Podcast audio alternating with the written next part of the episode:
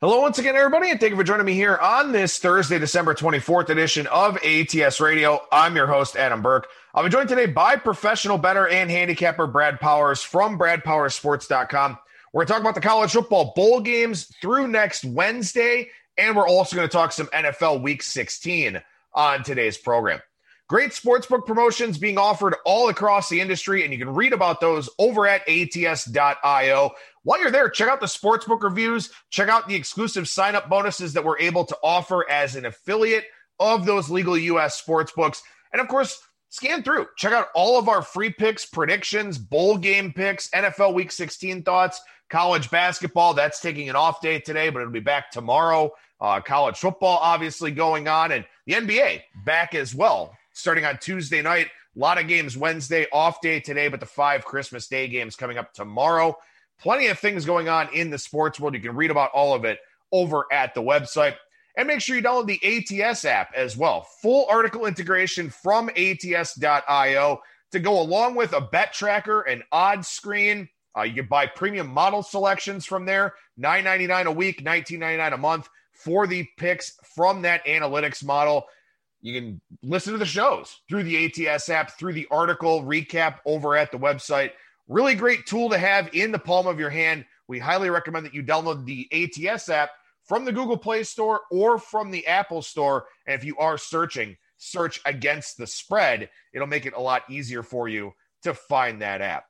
With that, we bring on professional better and handicapper Brad Powers from BradPowersSports.com. And Brad, how's it going today, man?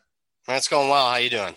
Doing well, buddy. Appreciate your time as always here, sir. And uh, you and I were talking about this before we started recording here that so far in the bowl season, I mean, it's been a blowout in pretty much every game, double digit wins for every team that's been a winner. Not a whole lot of competitive bowl games so far.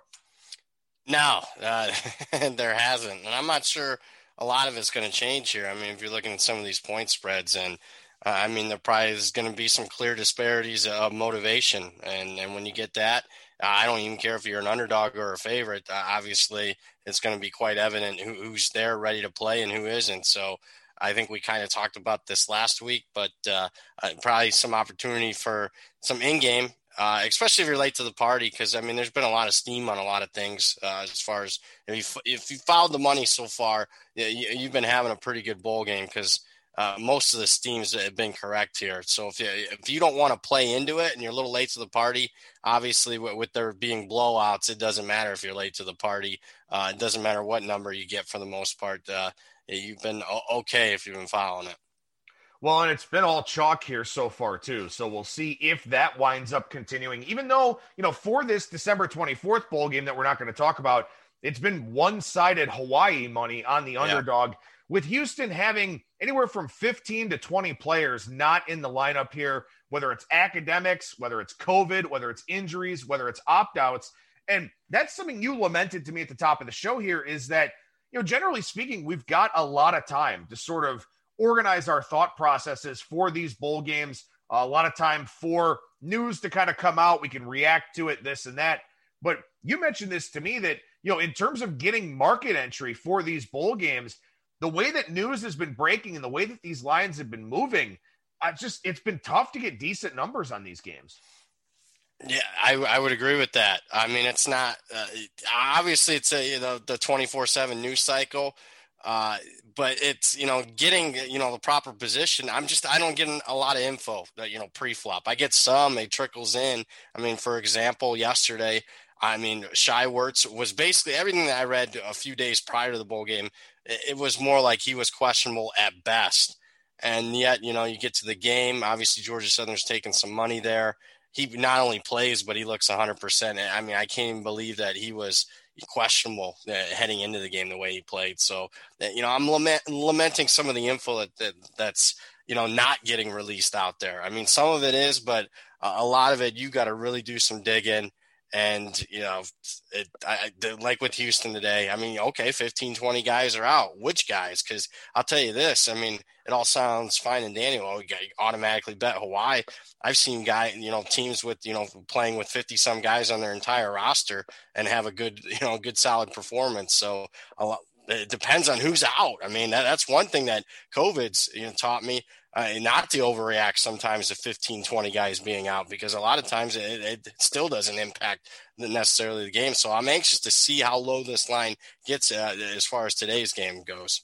Well, and another thing about it too, and you know, we'll move on from this game here in a second, but you know, for Houston, a lot of guys not in the lineup, and you question motivation, you know, for a team like that, where you know they kind of go into the game thinking, okay, well, we're missing 20 guys, probably some of our better players. You know, what what does it matter? You know, but then on the other side, the guys replacing those guys have everything to play for. You know, whether they're seniors who don't play and this is their last game, whether it's underclassmen that are, you know, going to go out there and be eager to, you know, impress the coaching staff, try to get themselves more playing time for next season. That's the thing. And that's why, you know, we talked a lot about this on yesterday's show with Kyle Hunter that look, from a pre-flop standpoint, a pre-game standpoint, I don't know how many of these bowl games I actually want to play. But from a live betting standpoint, we're seeing pretty early on that the team that wants to be there, the team that looks prepared, they've taken care of business. And maybe yep. it doesn't continue that way, but at least you can see something with your eyes that will say, okay, here's what I'm seeing in the first quarter of this game. I think this is going to continue, or I don't think this is going to continue. I think live betting is 110% the way to attack, especially this bowl season. But I think in future bowl seasons with these early games, you know, where some teams may be happy to be there and some aren't.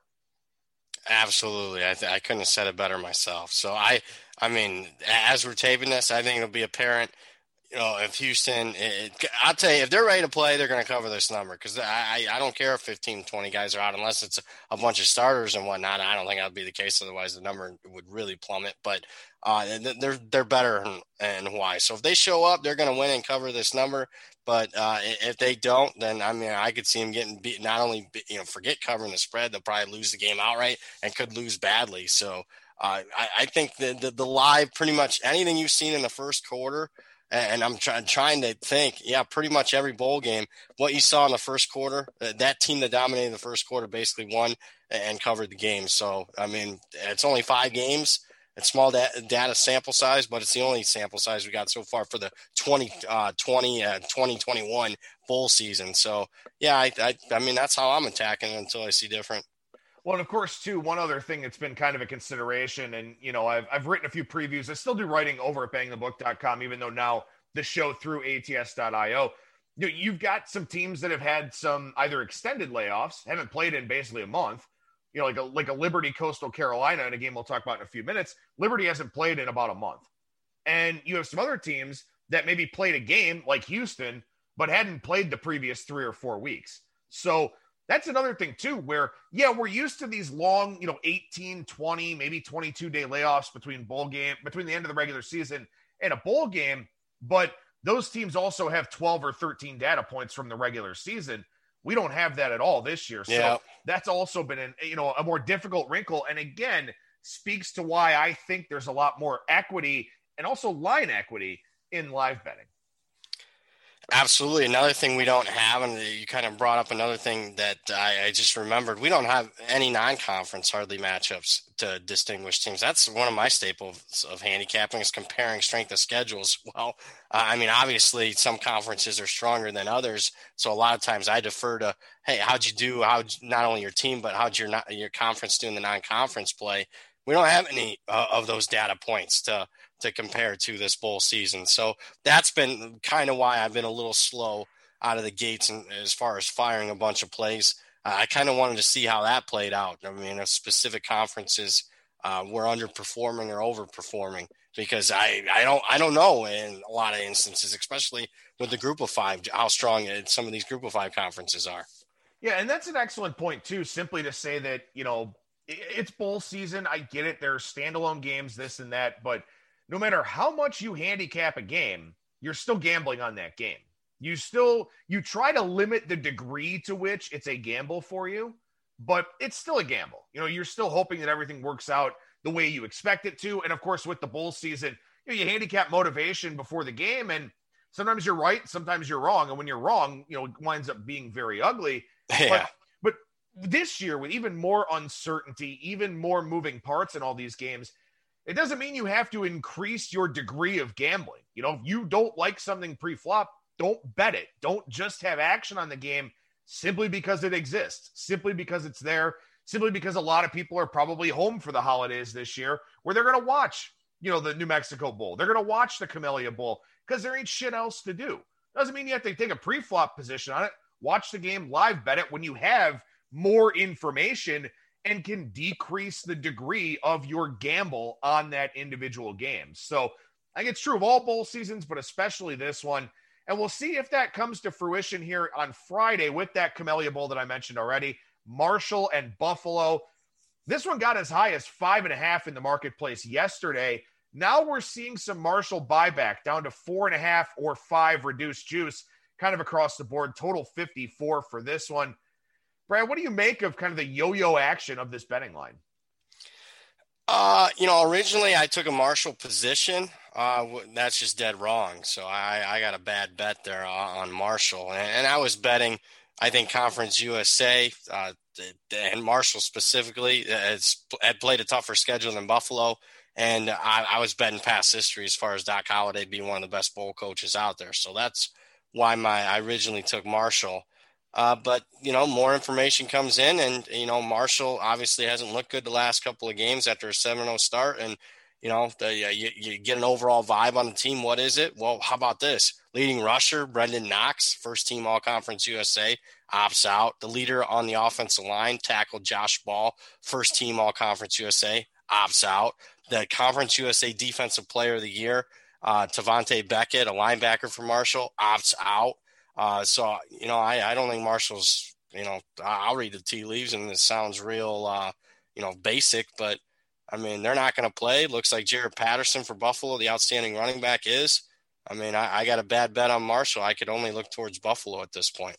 Well, and something I said on yesterday's show was that, you know, I do think both of these teams will be motivated with how they finished up the regular season. Buffalo losing, of course, in the conference championship game, Marshall doing the same not too long after they played really bad against Rice. So you would expect both of these teams to show up, be engaged, be motivated, want to erase those bad performances. Then key players opt out for Marshall, and you sit there and you ask yourself, how serious is the Thundering Herd taking this game? You know, are, will the team follow the lead of those guys that opted out and maybe not fully be there either physically or mentally? With Buffalo, their leader, Jaret Patterson, seems to be playing this game. So is that, you know, does that speak more to Buffalo's mindset going into the bowl game? I think it's a reasonable argument to consider. Again, maybe you wait and see how the first quarter goes, but based on, as you said, reading the tea leaves, kind of looking at the context of this game and sort of my initial handicapping position of both teams should want to be here, that's kind of changed a little bit to the point where, you know, I have an overlay on Buffalo anyway from a power rating standpoint, but at four and a half now with more information to process, I think the Bulls are the play. Yeah, that, that's the only way I could go here. I don't have that much of a power ratings overlay. It's pretty much close to the number at this point, even factoring in the, those guys being out for Marshall. Uh, I do also lean under. I mean, if you really want to go crazy and, and bet, a, you know, ham sandwich on the total, uh, that, obviously that's not going crazy uh, unless it's honey baked ham. I, think it's the best D Buffalo's faced th- this year. I mean, their schedule's been pathetic. And I'm not sure how effective Marshall's going to be on offense. I mean, their quarterback Wells is really struggling, and now he doesn't have his best weapon, his running back, to hand the ball off to. So I do lean under. All right, so we moved to Saturday here, and uh, game we were supposed to get during the regular season that now we get as a bowl game, game 283, 284. This is the Cure Bowl in Orlando, Florida, between Liberty and Coastal Carolina. Seven with extra juice or a cheap seven and a half at even money or plus money is the line here on Coastal. 59 and a half the total for this one. And as I said already, Brad, Liberty, I mean, they haven't played since November 27th, and they played UMass. So it's kind of like playing a glorified scrimmage, basically. Coastal, if Coastal was in a situation where they had played Louisiana last week, win or lose, I'd probably fade them here. But you know, now I'm I'm not eager to to really back either side in this game. I, I like Liberty. I did take a side. I am obviously worried about the layoff uh, a little bit, uh, but you know, here's what I'm going to bank on: their bowl experience. They played in this exact bowl game last year, so obviously a lot of those players experienced that. Meanwhile, Coastal Carolina has never as a, as the, in the history of the program ever made a bowl appearance. Yeah, they'll be excited, but uh, and I know there's not a lot of hoopla surrounding the bowl games like there usually is, but still, we'll see how they handle the expectations. Uh, I, I also look. I like Jamey Chadwell. He's the head coach of Coastal a lot, but I I think Hugh Freeze is elite. And by elite, I think he's a top 10 coach in the country. He's already cut his teeth uh, in the SEC. I don't care if he cheated or whatnot. I, when you beat Nick Saban back to back years and almost do it three times in a row, they almost did that.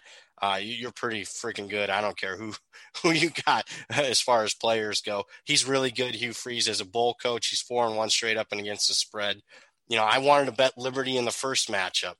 And I, I remember specifically that line was right around seven, seven and a half.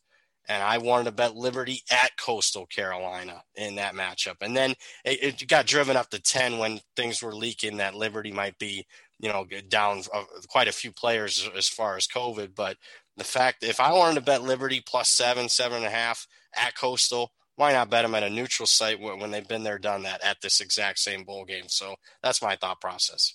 Well, and something I think will be worth kind of following a little bit here is, you know, Coastal had to cancel last week because it was their COVID issues. It wasn't the COVID issues yep. with Louisiana, it was theirs. So, with that in mind, you know, who's going to play in this game? I mean, will everybody be available? Is there information out there that we don't know yet? And this line Probably. did move in Coastal's favor, you know, here in the early betting process, but – what do we find out in advance of the game? You know, will all of their key guys be available? That's a big question that we don't really know. So, this is one where I feel like for right now, if you want to bet the game, you've got to take Liberty because we could find out something about Coastal on Friday or Saturday that we don't want to find out. You could be holding seven with juice or seven and a half when this line may go back to, you know, the five, five and a half it opened around. Yeah, I mean, that's my expectation. But I'll say this: I was a little worried yesterday. I mean, it came off a key number of seven in most shops yesterday, as I was, you know, getting ready to send out my, my weekly newsletter, and I was already looking to take a Liberty position. I mean, I wrote it up with Liberty plus seven, and then seven and a half start popping. I mean, that that that, that concerned me a little bit. Uh, so that you know, Liberty went from being you know one of my top plays uh, easily of, of the week of the first 10 12 bowl games to you know I still like it. I still bet it but it's not you know top play uh, material because I mean if you follow the money so far you, have been pretty good so that that does concern me a little bit I, I got to throw that out there. 285 286 here between Louisiana and UTSA. This is the first responder bowl in Dallas, Texas. Uh, Louisiana probably happy to not be playing the bowl game in New Orleans, which is where they seem to wind up going pretty much every time they go to a bowl game. But they are laying a big number here, Brad 14 as a road favorite. You can find 13 and a halfs out there if you try. You may have to lay minus 15 on that. Total in the 56 range for this one. As when you look at the game flow, you look at the expectation here. Looks like we're going to see a ton of running plays from both of these teams, but you wonder if the defenses can actually stop the run. Yeah, I like the under. I bet it when Circa opened them up as far as this one, and, and uh, I'd still lean the under. Uh, just UTSA has been off for a while. Uh, so what we'll see what, what they what they have uh, as far as the rhythm offensively. You mentioned both teams like to lean on the run. Uh, so I mean, clock moving. I mean, even if they don't stop it, that's okay as long as they they can somewhat stop it, where it's not ripping off touchdowns. I'm okay with first downs and the clock moving. Uh, I'll say this: it's I'm also leaning with UTSA, even though my power ratings say maybe even a slight lean to Louisiana you look at when UTSA had to step up and play some good competition. I'm talking BYU, UAB, Army. They all had difficulties getting margin on UTSA. All three of those games, UTSA lost by 12 points or less. Notably speaking, how did they keep it close? They, you know, controlled the clock a little bit, ran the football, and all three of those games were under the total. So I think there's some correlation here, dog and under. Yeah, and this is one, you know, I thought it was really interesting watching UTSA's first game against Texas State, which was, you know, quite a, an interesting game to say the least.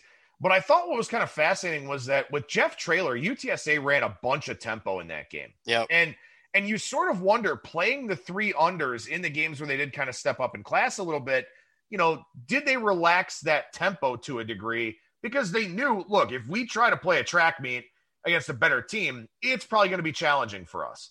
So you sort of wonder here if UTSA does maybe play a little bit slower, does maybe want to keep this game a little bit closer. And again, maybe that first game was kind of, you know, a little bit misleading because they did wind up going eight and three to the under during the regular season. Yep. And everybody kind of saw them picking up the tempo and all that against Texas State. So I think this one's pretty fascinating. And I also think, too, that, you know, like you, I've got a little bit of a power ratings overlay in this game. I've got Louisiana more like 18 in this spot.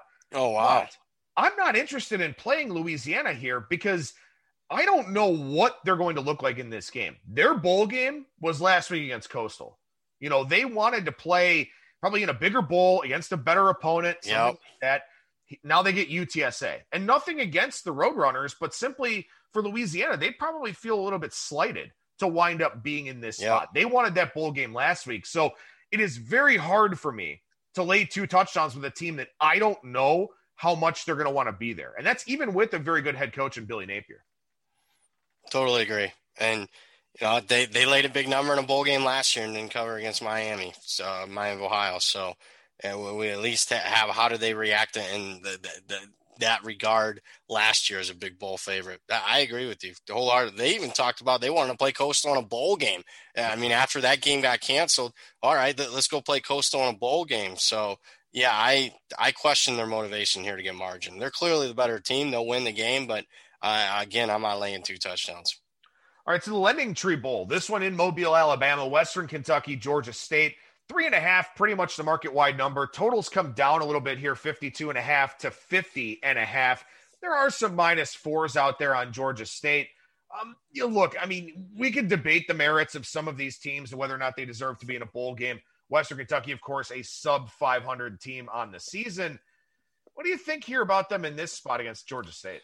You know, I power ratings I have it three, and total I, I put it fifty one. And I sent this stuff out on Sunday as soon as the game was announced. So I made it three and fifty one, and you're sitting here at three and a half, 50 and a half. So I don't have a. I'm not going to have a strong position. I'll probably lean a little with Western Kentucky, even though I, I think they're a bad team. But they started playing their best ball down the stretch. They won three straight.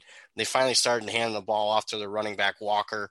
Uh, he had his two best rushing outputs in the last two games, and Therefore, Western Kentucky had their two best offensive performances in the last two games of the season.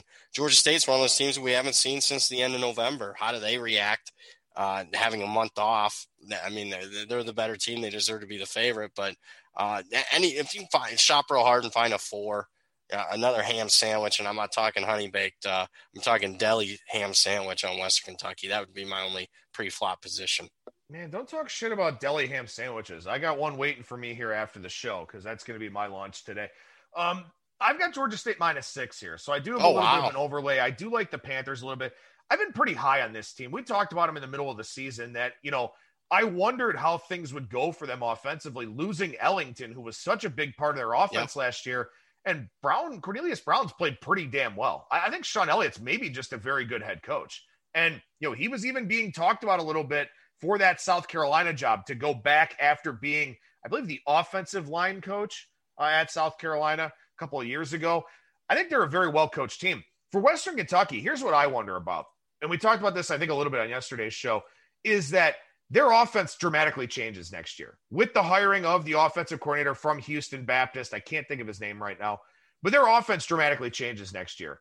So I always wonder about sort of the focus level and the motivation for teams that go into a bowl season knowing that things will be very different next year. Now, while they'll still yeah. have the same head coach, a lot's still going to change. They may have to change defensive schemes because of what they're going to try to do on offense and all of that. So that's what I worry about with the Hilltoppers here. I just sort of wonder, you know, if they're invested, if they're engaged. On the other hand, as you mentioned with Georgia State, you know, they haven't played in a month. You know, have they been able to stay sharp? Have they been focused? Did they even think at five and four out of the Sun Belt that they would go to a bowl game? You know, maybe not. So yeah. I, I don't think I'm going to have any play pre-flop on this game, but knowing that I like Georgia State before the game, depending on how things look Saturday for this one, I'd be more inclined to fire on Georgia State pretty early in this one if they look like they're, you know, pretty crisp. I'll tell you, diving into the bowl game, check this out. I couldn't believe this. Pegram for Western Kentucky hasn't thrown an interception all year. Wow. Did you know that? Did not. Like, I had no idea. I mean, he stinks. He's only completing like 58% of his passes. Pure, probably blind luck, not throwing an interception all year. Well, at least he's completed zero percent of his passes to the other team. That's good. yeah. So Fair yeah, enough. interesting. I, I get it's a tough. I mean, I'm I'm telling you, uh, it, tough. Uh, in, in a year like this, when you don't really, you got question marks on both teams. I mean, for for Pete's sake, it's Western Kentucky and Georgia State. Now, look, I'm a big guy, in as many bowl games as possible, so I can more betting opportunities. I, I just, you know, kudos to you if you find a really good pre-flop position on this one. And we barely have seen hardly any movement, uh, so I, I think the number's about right. Well, the other bowl game that was supposed to be scheduled for Saturday, the Gasparilla Bowl, got canceled between South Carolina and UAB. Uh, shame that UAB won't play in a bowl game this year unless there's Yep. some weird circumstance that adds a bowl game at some point. Uh, but a shame for the Blazers, who you know definitely deserved to have at least one more game here. We move on to Tuesday, and we move to some higher profile teams in the Cheez It Bowl. Oklahoma State and Miami. This one also in Orlando at Camping World Stadium. Oklahoma State, two point favorite in this game, total 58 and a half.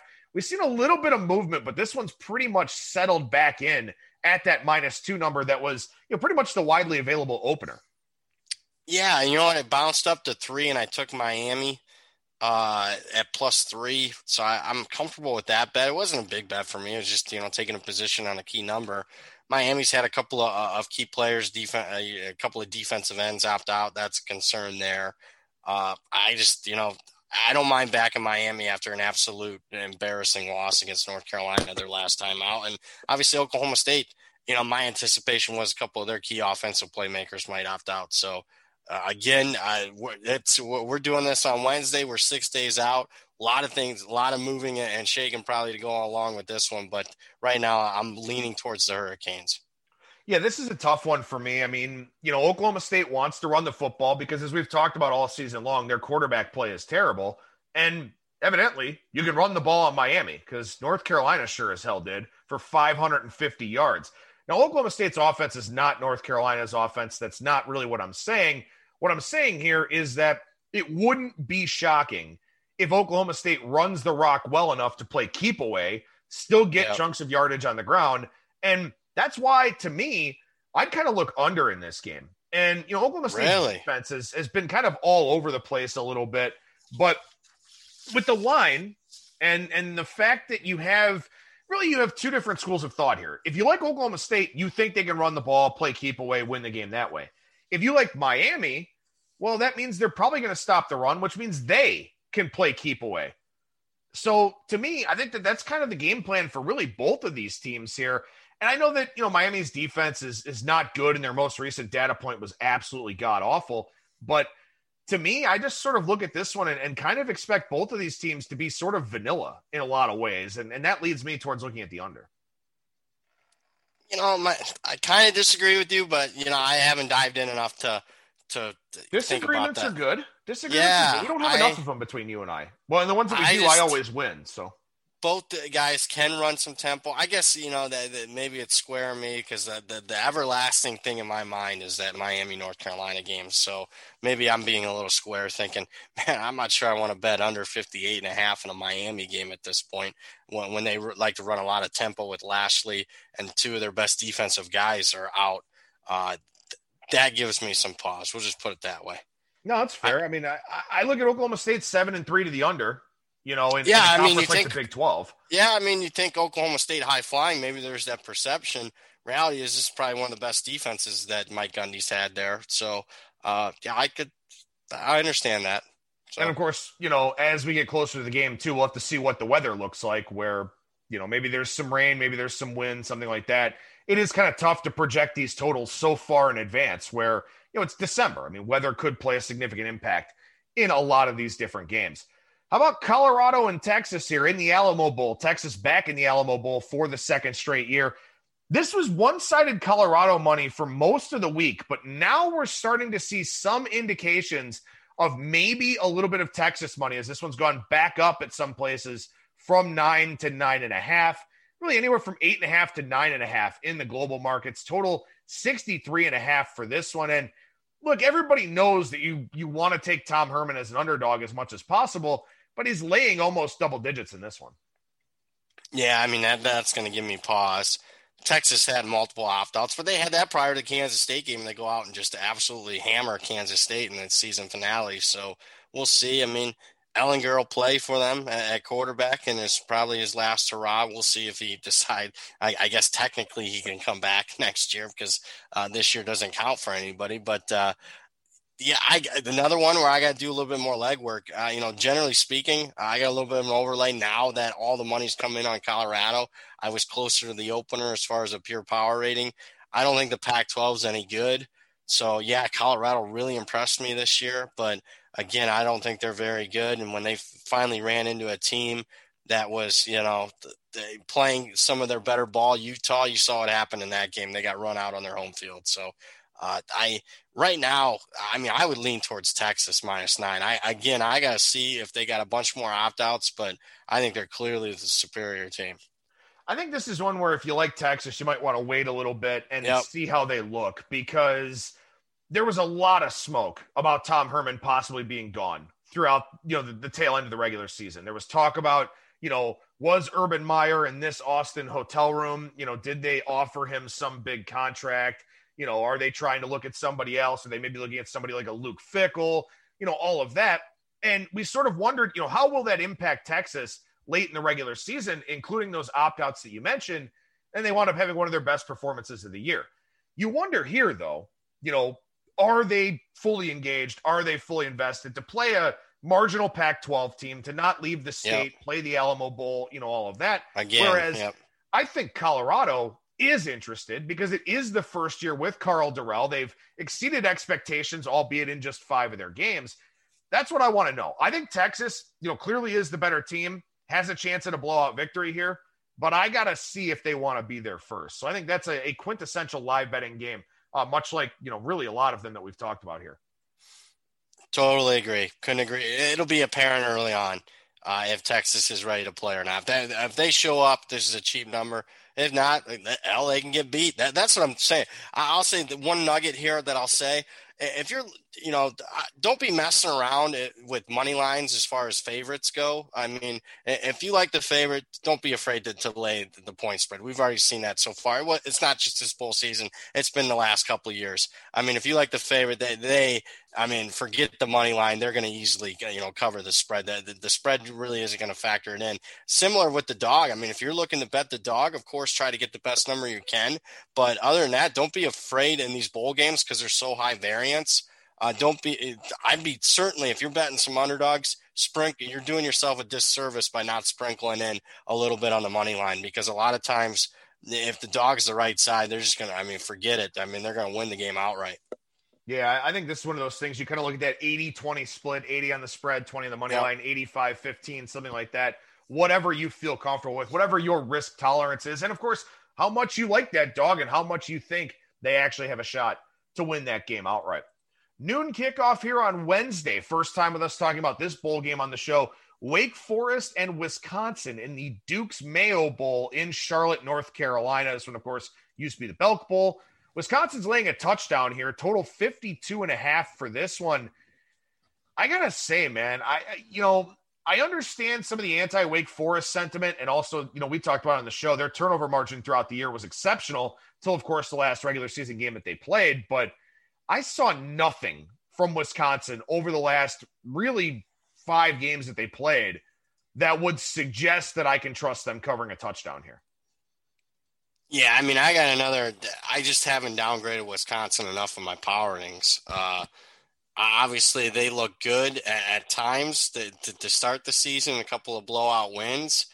And then you're right. I mean, down the stretch, I mean, they've been in these last four games, I mean, offensively, I mean, what what gives you when you've scored a total of 40 points, so you're averaging 10 points per game in your last four, yeah, I mean, failing to cover all of them uh, and, losing three of them outright. I, I, just I'm not anxious to to run to the window and bet the Badgers here, even though my power ratings say that, that they should be the play here at nine. I, I also got to look, you know, how healthy is Graham Mertz. He got banged up in the last game against Minnesota, but I mean, it's yeah, it's tough getting margin with a team when you can't score. I mean, I know that sounds like anybody, you know, a third grader could say that, but, yeah, that's that's giving me pause certainly. But but I'm not sure I want to bet Wake. I mean, even though I highly respect Dave Clawson, very familiar with him. He coached at my alma mater, Bowling Green, for several years, so I followed his career. I mean, th- there's whole season down the stretch after a very impressive start been disrupted. I mean, they played one game since the middle of November, so a little worried there. And then look at the game flow. The total's kind of telling you it's going to play closer to Wisconsin style uh, of game than it is Wake Forest. Yeah, you, I agree with everything you said there, and and you know, like I said, I mean, look, this is a Wisconsin team. I, the Big Ten West was a, a mess. I mean, it was really the Big Ten in general this season was an absolute mess. And, and for Wake Forest here, you know, I mean, look, you've got a team that really struggles to score in Wisconsin. You have a Wake Forest team that takes great care of the football. I mean, they only had three turnovers in their eight games. How is Wisconsin getting margin in this game? How many points does Wisconsin need to score to cover this number? And to me, you know, I would be much more comfortable taking the under if I think Wisconsin has a chance to cover the spread. But, you know, again, I mean, how does Wake Forest do against that Wisconsin defense? Does Wake Forest wind up having some turnover issues of their own? Do they have some takeaways? You know, that's another question here. They had 16 takeaways in their eight games, and Wisconsin did not take good care of the football at all whatsoever, especially during that four game stretch at the end of the year. So, man, I don't know. Like something about this line feels really fishy to me. I have it six and a half. I did make a big adjustment to Wisconsin at the tail end of the year. So that's probably why I'm more in line with the number than you are. But that's the question for me, man. I just look at this game and I go, does Wisconsin have to hold Wake Forest to 14 or 17 points to cover this number? I mean, can they do it? Sure. Do I expect them to do it? I don't think so. Not if they're unable to force turnovers. Yeah, I agree with that. Uh, just a, I mean, a really, I'm anxious to see if anyone opts out and what the overall vibe is leading up to the game now, a week out. It'll be interesting to see. I, I trust Wake Forest probably a little bit more than Wisconsin. Uh, keeping also on the injury report, there was you know a couple of key guys in Wake Forest that were you know Boogie Basham, their outstanding defensive lineman, what was kind of iffy towards the end of the season. It's just Wake Forest, I haven't seen them in forever. I mean, really, last time they were really a part of my thought process uh, on a week in and week out basis was that North Carolina topsy turvy game. So that, that's my only hang up on Wake. I just haven't seen them that much. Yeah, no, that's fair. That's definitely a fair point to make. Again, it's one of those games. I also want to see where the number goes. I mean, is is seven going to work here on this game? Will it be influenced by who's in and who's out, or will there be some sort of position that actually comes in on this game? I don't really know, but I'm I'm kind of curious to see what happens with that. Where I think it's a good game to talk about and it creates a lot of good content, but from a betting standpoint, maybe not the best of games to play here uh, in this bowl season. What about Missouri and Iowa here? This is the Music City Bowl, of course, in Nashville, Tennessee. You got Iowa laying 14 and a half or 15 here, total of 50. That's a big spread with a lowish total. Yeah, I lean Missouri. Although I am worried what's their status on much of their players. I mean, they had a converted quarterback that was their starter at the start of the season, Robinson, the, the TCU transfer. He's playing the defensive backfield uh, in the Miss, Mississippi State game. That's how you know bad they were. They were down to legitimately like 50 guys on their roster. And, and there's a big reason why you know their defense all of a sudden got really bad. They're down down the stretch, and maybe that that might be worth a, a little bit of a look there. Um, I know a lot of people want to bet Iowa unders, but Missouri was so inept defensively down the stretch that it's awfully tough for me to to, to recommend betting, uh, the, you know, an under there. But then again, I don't want to lay more than two touchdowns with Iowa. I mean, as dominant as they've been since the start of the season after that 0 2 start, uh, I just they're not a team that, that I'm really anxious to lay that kind of number. They didn't. They've only laid it twice this season. Uh, they didn't cover double digits against Nebraska, and they really had to score a bunch of points late to, to cover a 13 and a half number at Illinois. I mean, that, that, that shows you at Illinois, Iowa was a 13 and a half point favorite. Now at a quote unquote neutral site game against Missouri, a team that I think is clearly better than Illinois, they're laying 15. Uh, I just, I, my overlay is, uh, you know, a couple points in favor of Missouri here. Yeah, this is one again. It's it's a really difficult thing to you know try and take a team like Iowa in this type of role. I mean, I think it's a very challenging thing to do. And the question is, you know, is Missouri that bad? Was it just sort of something that kind of, you know, everything just kind of fell apart at the same time? As you mentioned, defensively, you know, I mean, they were running all over the place. Gave up 48 to Arkansas, 49 to Georgia, yep. 51 to Mississippi State. Iowa's not, you know, SEC caliber on offense by any means, but, you know, I mean, can Missouri keep up? If Iowa's defense shows up, can Missouri keep up? By the way, Iowa, since the start of the 2015 season, 16 and 13 against the spread, laying double digits. So 55.2% over that's 29 games. That's not bad, but I don't think it's anything that I would, you know, base my handicap on, at least as far as this game goes. All right, marquee game here Wednesday, Florida and Oklahoma. This one is the Cotton Bowl Classic in Arlington, Texas. So Oklahoma with some familiarity with that venue, of course. I don't know if that necessarily matters. We'll see what attendance capacity looks like. That should benefit Oklahoma, assuming that you know there's a decent amount of people there.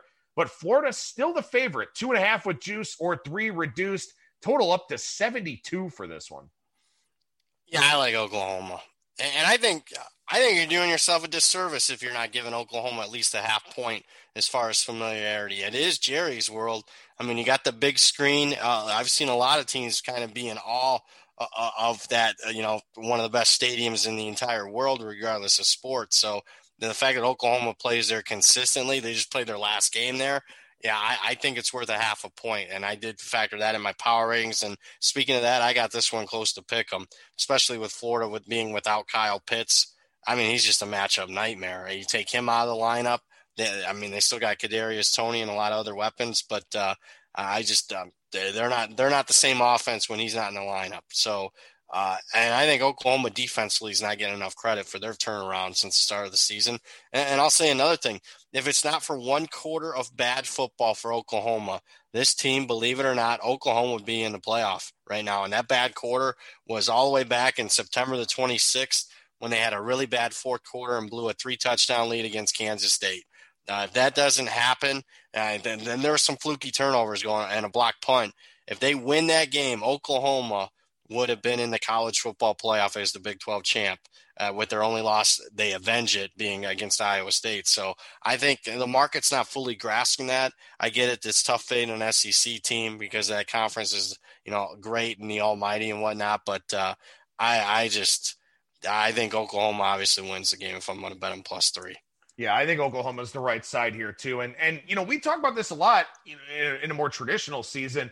We talk about it in the college basketball arena as well. You know when when an FBS team loses to an FCS team or loses to some bad FBS team that they shouldn't lose to, you know that team kind of gets discarded. They kind of get thrown away. In college basketball, you lose to a lower division team or get upset by a low major team, something like that. Everybody throws you away. It's the only thing that people remember. It's amazing how, in so many other cases, it's a what have you done for me lately business, unless you lose a game you absolutely should not have. And that's what happened to Oklahoma as a 28 point favorite against Kansas State. And furthermore, that loss looked worse and worse and worse as the season went along because yeah. Kansas State just fell off the face of the earth. Everybody has continued to punish Oklahoma for that Kansas State loss. They've been underpriced in the market.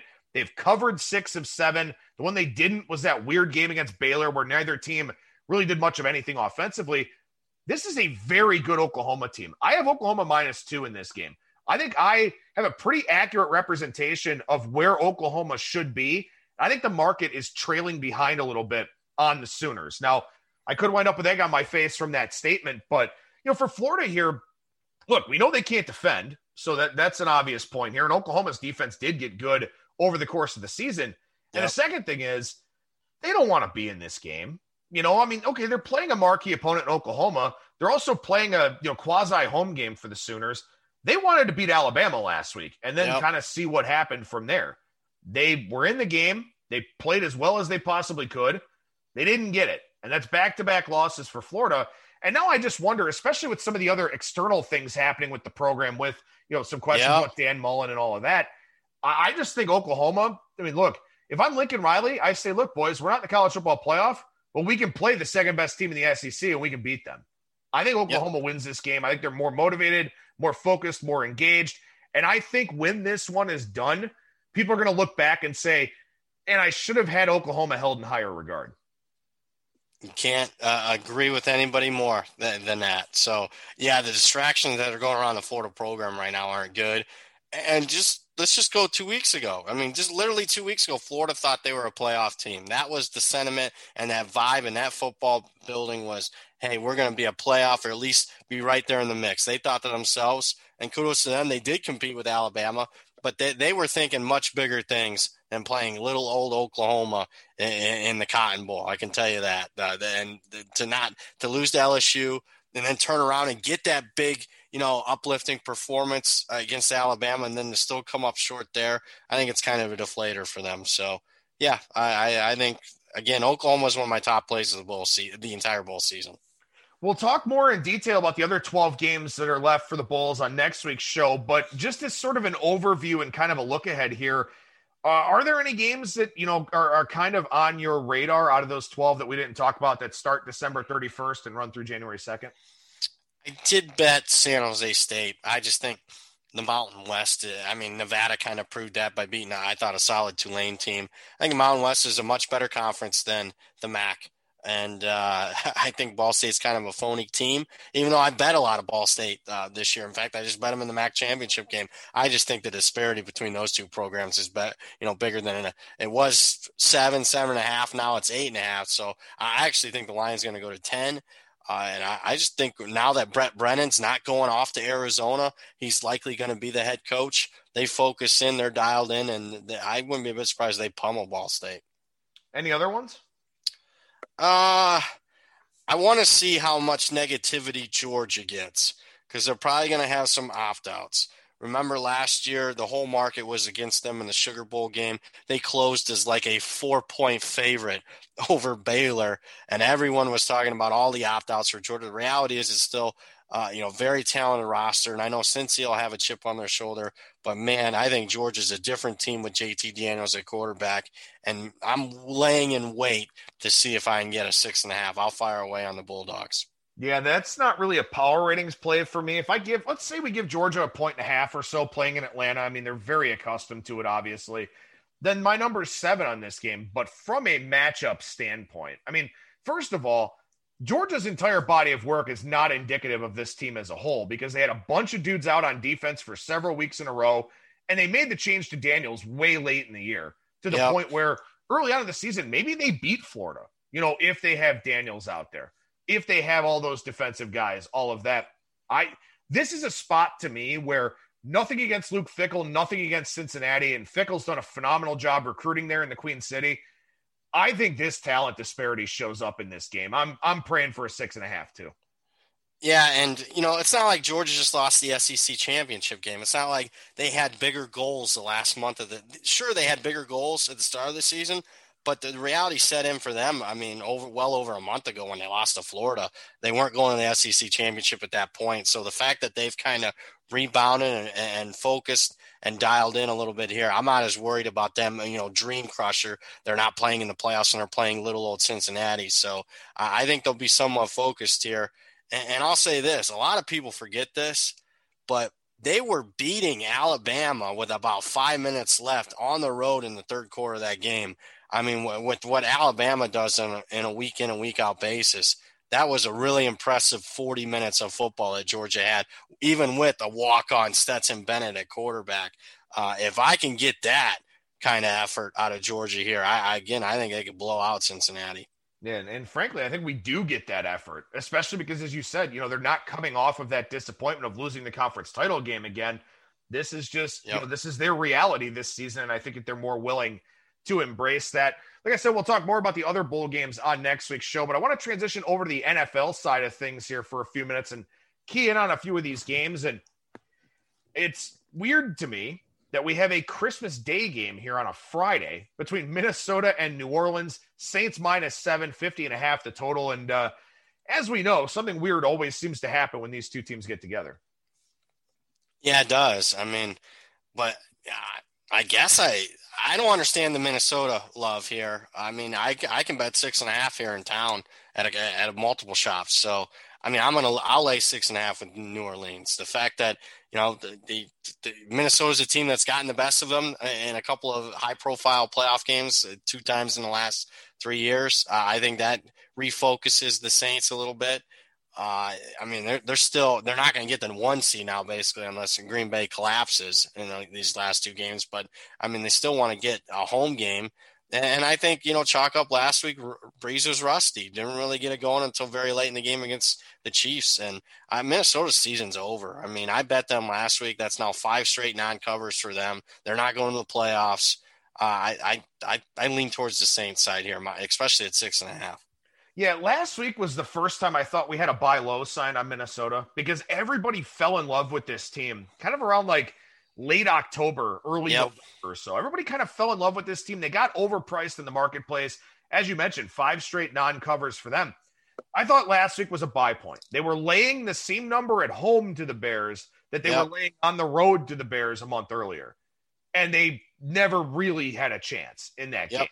So that said a lot to me about Minnesota. And I mean, I, I, think this line, you could argue it's maybe a little bit light. I think this line's probably, you know, in the right range, but I wouldn't take Minnesota here. I mean, you know, I don't know what the short week necessarily matters or anything like that, but still, it would be New Orleans or nothing for me in that one. I mean, on Christmas, you're away from. It's been a challenging year. You're away from your family. Uh, you know, a, a, short week. Wouldn't you rather be at home and stuff? I just, I again, I give me the Saints. Uh, I mean, I always respect the NFL market because I'm, it's not college where, where I I just I know the I know the market because I, I, you know those you can say this and get on me because of ego or whatnot, but a lot of instances I feel like I am the market, and eh, as far as I, I can predict where lines are going and, and what, what's going to happen. I, have I obviously have way more respect the NFL market. I'll plead the fifth in some instances, but this is one where I disagree a, l- a little bit, and I don't get the Minnesota love here. All right, so we go to Saturday here, and um, this first game, you know, I thought it was interesting early in the week to begin with that Tampa Bay was only a seven and a half point favorite with what the Lions defense did uh, last week against the Titans. And you know, the fact that there's a lot of sentiment out there, a lot of pro Buccaneers sentiment uh, from a lot of people. They look very good from an advanced metrics standpoint and all of that. They had to be excited about this matchup. So the line goes from seven and a half to nine. And I'm thinking, okay, that makes a lot of sense. I agree with that line move. Well, now we find out that the Detroit Lions will have virtually none of their coaching staff in this game with a team that feels like it's kind of playing out the string for the most part anyway. Gets a Tampa Bay team that has motivation, has things on the line, needs this game. Now we're up to 10 and the total sitting at 54. Yeah, I, I kind of lean over. I mean, if it's kind of substitute teacher effect. I mean, your coaching staff's not, not there. I mean, it's kind of like lackadaisical. When you get lackadaisical effort and whatnot, uh, I, I, think that affects more defensively than anything. And speaking of that, I mean, the offense will be fine because you got your quarterback on the field and Stafford, hopefully. Uh, and they've been okay the last four weeks. His defense along 37 points per game. So I, I'm, I'm going to go with the over here. All right. Fair enough. It's pretty easy handicap there. Anything else on Saturday's two games? San Francisco, Arizona, with the Cardinals laying five and 48 and a half, or Miami laying three at Vegas and 47 and a half? Uh, I just find it interesting. I mean, it feels like a lifetime ago, but I remember specifically in the season opener betting Arizona plus seven uh, against San Francisco, and they win the game out right now. You know, over the course of a season, the two teams, you know, change a power rating. Twelve points seems like a lot, but uh, I haven't seen anything from San Francisco the last few weeks to say that I can bet them confidently. Same thing I could say for Las Vegas here. I'll probably lean on the over in the Miami Las Vegas game, but other than that, not, not much. All right, so we go to Sunday here, and uh, the first game on the board, Denver and the Chargers. This is one that's kind of perplexed me. I've been trying to you know, I got a lot of stuff going on here, but you know, I've been trying to figure out what to do with my five picks for the circa this week. I think I'm two and a half or three points out of the money now. So it's just sort of playing for pride at this point. But this is a game that I just I don't feel like I have any kind of read on with the Chargers laying three and extra juice and 49 the total. Yeah, I can agree with that. I mean, I probably lean Denver, but I mean, I took them last week against the Bills and came out strong on this very show, and obviously got my teeth kicked down my throat. So I'm a little, you know, a little woozy from that one as far as recommending Denver. But I can't lay points with Anthony Lynn, who I mean, obviously everyone knows now is probably the worst coach in the NFL. I mean, as a home favorite, they've covered one of the last ten times, and again, I, I just if three and a half Denver becomes you know, more than a ham sandwich type of bet. You and ham sandwiches, man. I do you have a craving for ham sandwiches every time you do? Ah, it's Chris, Christmas ham. I mean, I don't know. I know that's kind of weak, but the, don't you think of ham at Christmas time? Oh, I course. do. Yeah, of course. Who doesn't? I mean, ham is, is kind of the preferred thing, I would say. Yeah. All right. So here's an interesting one because we have to go all the way back to 1995 for a spot where the Browns have been laying more than a touchdown on the road. And they will do it this week in their second straight game at MetLife Stadium against the New York Jets. Nine and a half is mostly the number. There are some tens out there in the marketplace as well. 47 and a half or 48 the total. We talk all the time about you and historical outliers and you know the fact that you generally don't really want to play on them. What about this one though? I, I still lean Cleveland. And I, I think it is their large. If it goes to ten, it's their largest one in at least thirty years, right? I mean, I, I went back to 1989. I couldn't find anything bigger than you know, uh, you know, anything that was at ten. So, yeah, usually I fade that. But here's one thing: I did a, little extra homework, a little uh, legwork, because obviously you want to talk about historical outliers. The Jets just had one last week, winning outright as a 17 point dog. And I looked up how did teams do coming off an outright upset as a 14 point or more underdog. The next week, after pulling a huge upset, 14 or more, that's the Jets here. 0 9 and 1 against the spread last 10 times. That's going back to 95. Haven't covered a single time since 95 after pulling a huge upset. And we got two of them this week. Uh, so, yeah, I'll lean Cleveland with everything to play for. And the Jets, you know, removing uh, the O, they're, they're not going to be winless, even though they they probably should have been if they wanted to get Lawrence, Trevor Lawrence at quarterback. I'll lean with the Browns and more to play for. Yeah, I mean, you know, I, I mentioned a lot on this show that the Browns are a team I want to play as a dog. They're not really a team that I want to lay points with. But in this spot, with their offensive efficiency and just, I mean, they've been excellent since Odell Beckham Jr. went out. They've been phenomenal on the offensive side of the football. Defensively, it remains a work in progress, but Denzel Ward came back last week. Harrison's coming back this week. Those are two really big upgrades for them in the secondary. The Jet, I don't think the Jets can really attack them in too many ways. Seeing this total go up suggests to me that the Browns offense is getting held in very high esteem out there in the marketplace right now. And maybe people are selling the Browns defense a little bit but I don't think the Jets can keep up drive for drive, score for score at all no. whatsoever with Cleveland. So, and, and Cleveland too, they've been an excellent fourth quarter team with the lead. They run the football with Chubb and Hunt. They play keep away for most of the fourth quarter. You you worry a little bit less about the backdoor situation with something like that. The only concern I would have about Cleveland, though, that game against Pittsburgh next week could mean absolutely everything to them, with potentially the division on the line if Pittsburgh loses here this week against Indianapolis. So that's my only worry. If the Browns are up 17 or something like that at halftime, do they relax a little bit? I think it's a possibility. We saw it in that Titans game when they had the big Ravens game coming up after that. That's my biggest concern here for the Browns. But I think Browns' first half is an excellent look here. I can agree with that derivative bet. Absolutely. All right, so looking through the rest of the NFL card here, uh, I guess we could talk Indianapolis and Pittsburgh, and then we'll just kind of jump around with anything else that you like. Indy now a road favorite at Pittsburgh, and this was something you told me about before the show when we were discussing which NFL games we want to talk about. Is this too much of an adjustment from where we thought this line was going to be? I think so. I mean, look at line was Pittsburgh three and Indy. It's real easy. Indy basically met expectation last week. They're favored by seven, one by seven, so that's easy. I just, I mean, I know Pittsburgh's not only looked horrific against the Bengals. I mean, obviously it's been three straight tough games for them, but I just, oof, I, I know Indy's been given. I don't think people realize this. Indianapolis has been favored in every single game but one this year. I mean, the, the market loves the Colts. That game being at Cleveland where they lost. I just, I'll trust, uh, and maybe Big Ben, it's over for him, but I, will trust them to rally the circle the wagons, rally the troops. I'll, I'll, I'll lean Pittsburgh. That is definitely a, a very contrarian look there. What, what do you oh, think you happens, think? What do you think happens with that number? Probably only goes up, I would think.